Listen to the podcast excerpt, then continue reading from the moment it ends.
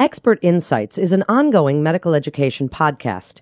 The Carle Division of Continuing Education designates that each episode of this enduring material is worth a maximum of 0.25 AMA PRA Category 1 credit. To collect credit, please click on the link and complete the episode's post test.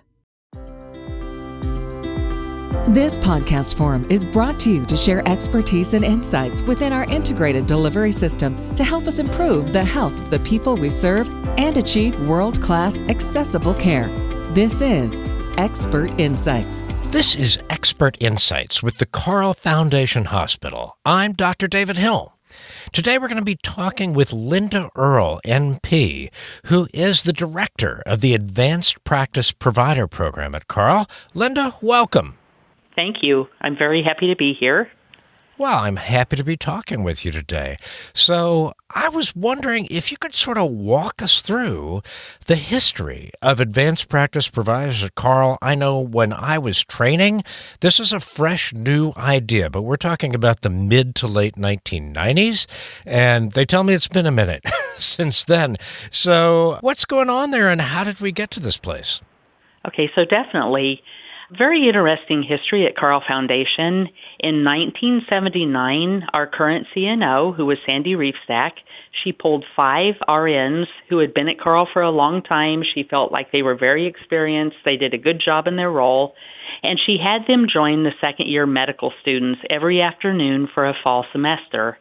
Then, during the spring and summer semesters, they rotated through different MD preceptors at Carle for a six to nine month period.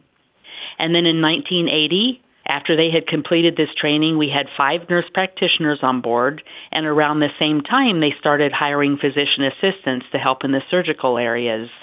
And by 2010, we had 120 APPs at Carle, and fast forward to 2022, we have 450 APPs at Carle.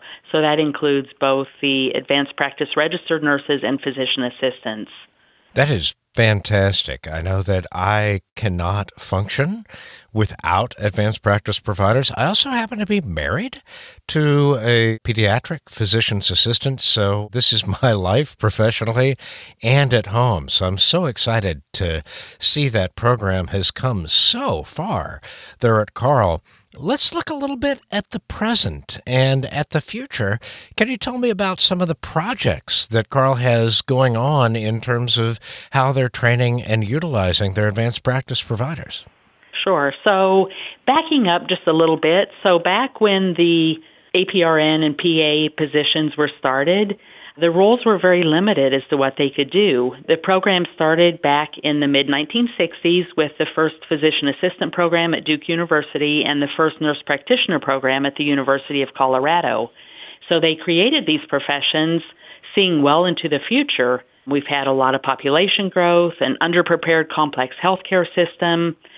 And so these early visionaries definitely thought differently about our medical training model.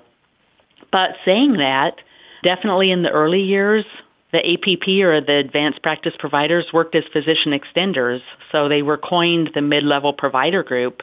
They had very little independence, and if you fast forward currently, we work very independently. All APPs, both APRNs and PAs, are state licensed and nationally certified. They're credentialed and privileged to perform many procedures. We bill independently. We can have our own patient panels in some primary care areas. Full practice authority was made available for APRNs in 2018 when they meet certain requirements. So definitely we've come a far, far distance and work very independently and very much help with access in the healthcare world. That's fantastic. Can you describe, if I'm at Carle, where I might encounter an advanced practice provider and what they might be doing for me? Definitely. Currently, we have APPs in over 65 specialty areas. They work definitely in the clinics, they work in the OR, they work in the inpatient setting, they work in the SNFIS group, so in the nursing home rounds. They work definitely with our Insurance Health Alliance. They do home visits with the Health Alliance program. So, really, you can find an APP in about every area at Carle performing what their specialty area is and what they've been trained to do.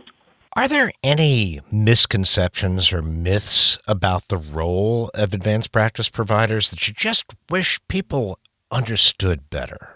The APP definitely we're here to serve the patients. We're definitely working in a team environment.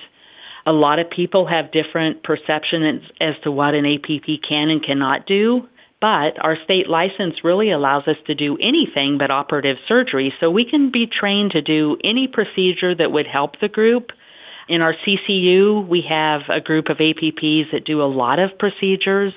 They've been privileged to do airways and all kinds of things. We also have a large CRNA group that does a lot of the anesthesia services at Carle and also at some of the rural hospitals.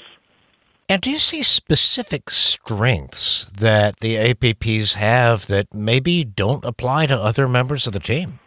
Yeah, I think the APP group is very good at communication, and so I think they're very good at educating patients, both inpatient and outpatient. We have APPs that have been with the organization for over 30 years, and they know their patient population better than some of the other members of the group. But they go maybe at a little bit different angles in the medical model, but definitely provide wonderful service to the patients that we serve. That is a really great insight for us, and thank you for sharing. Do you mind sharing a little bit about your own pathway? How did you choose this career, and, and what has it done for you? I have been at Carle for 33 years. I started out as an RN in the OB area, and helped develop a family suites program, which was a market program to try and increase our population in the OB area, our market share in the community, and just really enjoyed the increased independence. So the family suites unit was a unit that patients would come to after they delivered babies and they were actually discharge patients, so they came to our unit as an outpatient. And it offered a free 24 hour stay where we could give them extra education. We offered sibling classes, offered care of the newborn, illness in the newborn, breastfeeding classes, and it was a very fun project. So after doing that, I went back to school and received my family nurse practitioner degree from Illinois State and then also continued to work at Carle, but also taught 12 years in the nursing program at the U of I here locally in Urbana, and taught women's health and OB. So kind of stayed in that reign. And then I went back uh, in 2011 and received my doctorate in nursing practice. I also received my full practice authority in 2018 when it became available in the state of Illinois. And I just have always enjoyed working with families and patients and educating them on their conditions. And it's just been a very fulfilling career. That sounds really satisfying. I love how innovative that program was that you founded. What do you see for the future of advanced practice providers at Carle? So, in the future, I think with the increased shortage of physicians in both specialty and primary care, that you're going to see a higher ratio of APPs to physicians to provide access to care to the people at Carle. So, Linda, I understand that you have an APP council and that you guys have a big occasion coming up here. Is that right? That is correct. So, our APP council is the date that we celebrate every year as APP Week at Carle Health, which is the third week of October. So, it's coming up here very shortly. This was a big win for APPs at Carle when it was founded for early leadership structure, growth, practice definition, and elevation of our group. The APP Council was started around the mid 1980s as a way for us to network among our specialties and bring practice issues to the table and discuss solutions. It later mirrored the shared governance model that the hospital was embarking on for magnet certification. So we continue to meet the third Wednesday of the month we currently have around 50 active members across the organization and we continue to grow. And we're a very active and busy council and definitely have a lot of projects that we're working on currently. Anything else you wanted to make sure we touched on? I want to recognize our officers of our current APP council. So our chair is Amy Odell. Our co-chair is Stephanie Snyder and our secretary is Terry Rizzo and they've done a wonderful, fantastic job this year and definitely, I want to recognize our entire APP group during APP week. They're all appreciated for the, all the hard work they perform each and every day to take care of our patients. And they're an amazing group that I'm honored to represent, and they can never be thanked enough for all they do. Well, we can start by thanking them for their work right now.